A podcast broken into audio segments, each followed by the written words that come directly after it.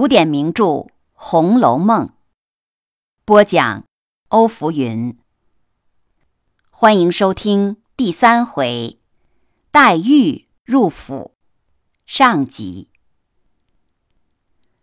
黛玉六岁那年，母亲病故了，外祖母史太君怜惜她年幼丧母，特地派人迎接她进京。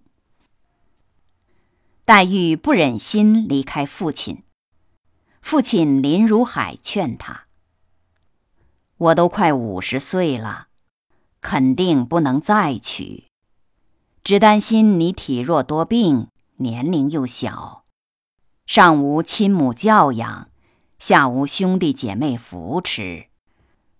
如今去依傍你外祖母和舅家姐妹。”正好让我少操点心，为什么不去呢？黛玉这才洒泪，拜别了父亲，进京。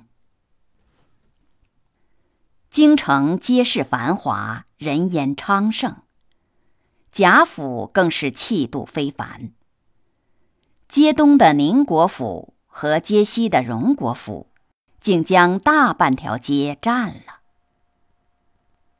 一声，林姑娘到了。黛玉被接进荣国府内房，只见两个人搀着一位鬓发如银的老太太迎上来。黛玉便知是外祖母，正要下拜，早被外祖母一把揽入怀中，心肝肉的叫着大哭起来。黛玉。也哭个不住。等到众人慢慢的劝慰好了，黛玉才拜见外祖母、大舅母、二舅母，并和众姐妹相见。大家正说着话，忽然听见后院有人笑着说：“哎呦，我来迟了，不曾迎接远客。”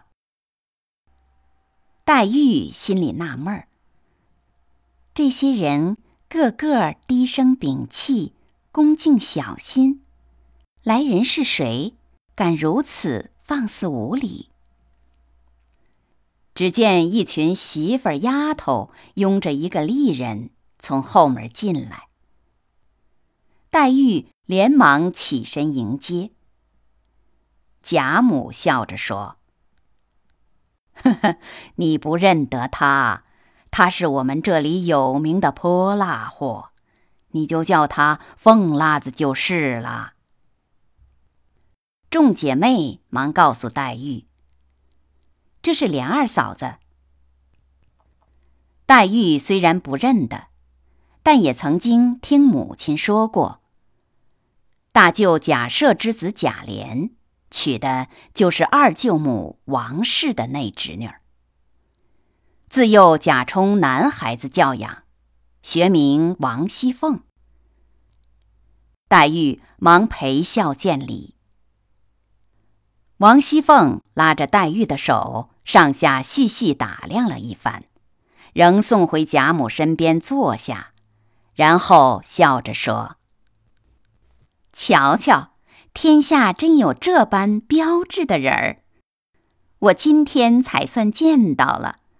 况且这通身的气派，竟不像老祖宗的外孙女儿，简直就是嫡亲的孙女儿。怪不得老祖宗天天口头心头一时不忘呢。唉，只可怜我的妹妹从小命苦。怎么姑妈偏就去世了呢？说着，便用手帕拭泪。贾母笑道：“哎，我才好了，你倒来招我。”王熙凤听了，忙转悲为喜，说：“正是呢，我一见了妹妹，一心都在她身上。”又是欢喜，又是伤心，竟忘了老祖宗了。该打，该打！然后又拉起黛玉的手问：“妹妹几岁了？上过学吗？现在都吃什么药？在这里不要想家。如果要什么吃的玩的，只管告诉我。丫头婆子们不好，也只管告诉我。”黛玉一一答应着。一旁的王夫人说：“我有一句话叮嘱你，我有一个孽根祸胎，是家里的混世魔王。今天到庙里还愿去了，还没回来。你以后不要睬他。家里的这些姐妹们都不敢沾惹他的。”这时候。外面传来一阵脚步响。丫头笑着进来禀报：“宝玉来了。”黛玉心里正疑惑着，这个宝玉不知是怎样一个人物。只见已进来一位小公子，头上戴着束发嵌宝紫金冠，齐眉勒着二龙戏珠金抹额。面似中秋之月，色如春晓之花，脖子上挂着金翅璎珞，又有一根五色丝绦，系着一块美玉。黛玉一见，大吃一惊，心里想：好奇怪，倒像在哪里见过似的，怎么这样眼熟？那宝玉早已看见了一个姐妹，便料定是姑妈之女，连忙过来行礼。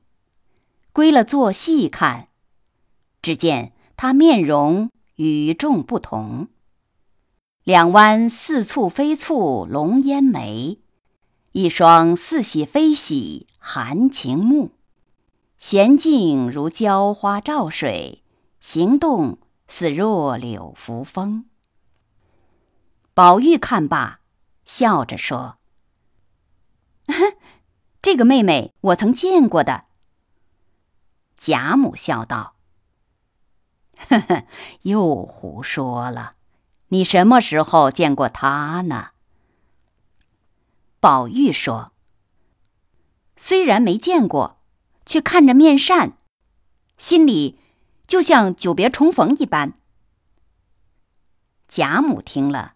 高兴地说：“好好，如此以后就更和睦了。”感谢收听《红楼梦》第三回“黛玉入府”上集，欢迎继续收听“黛玉入府”下集。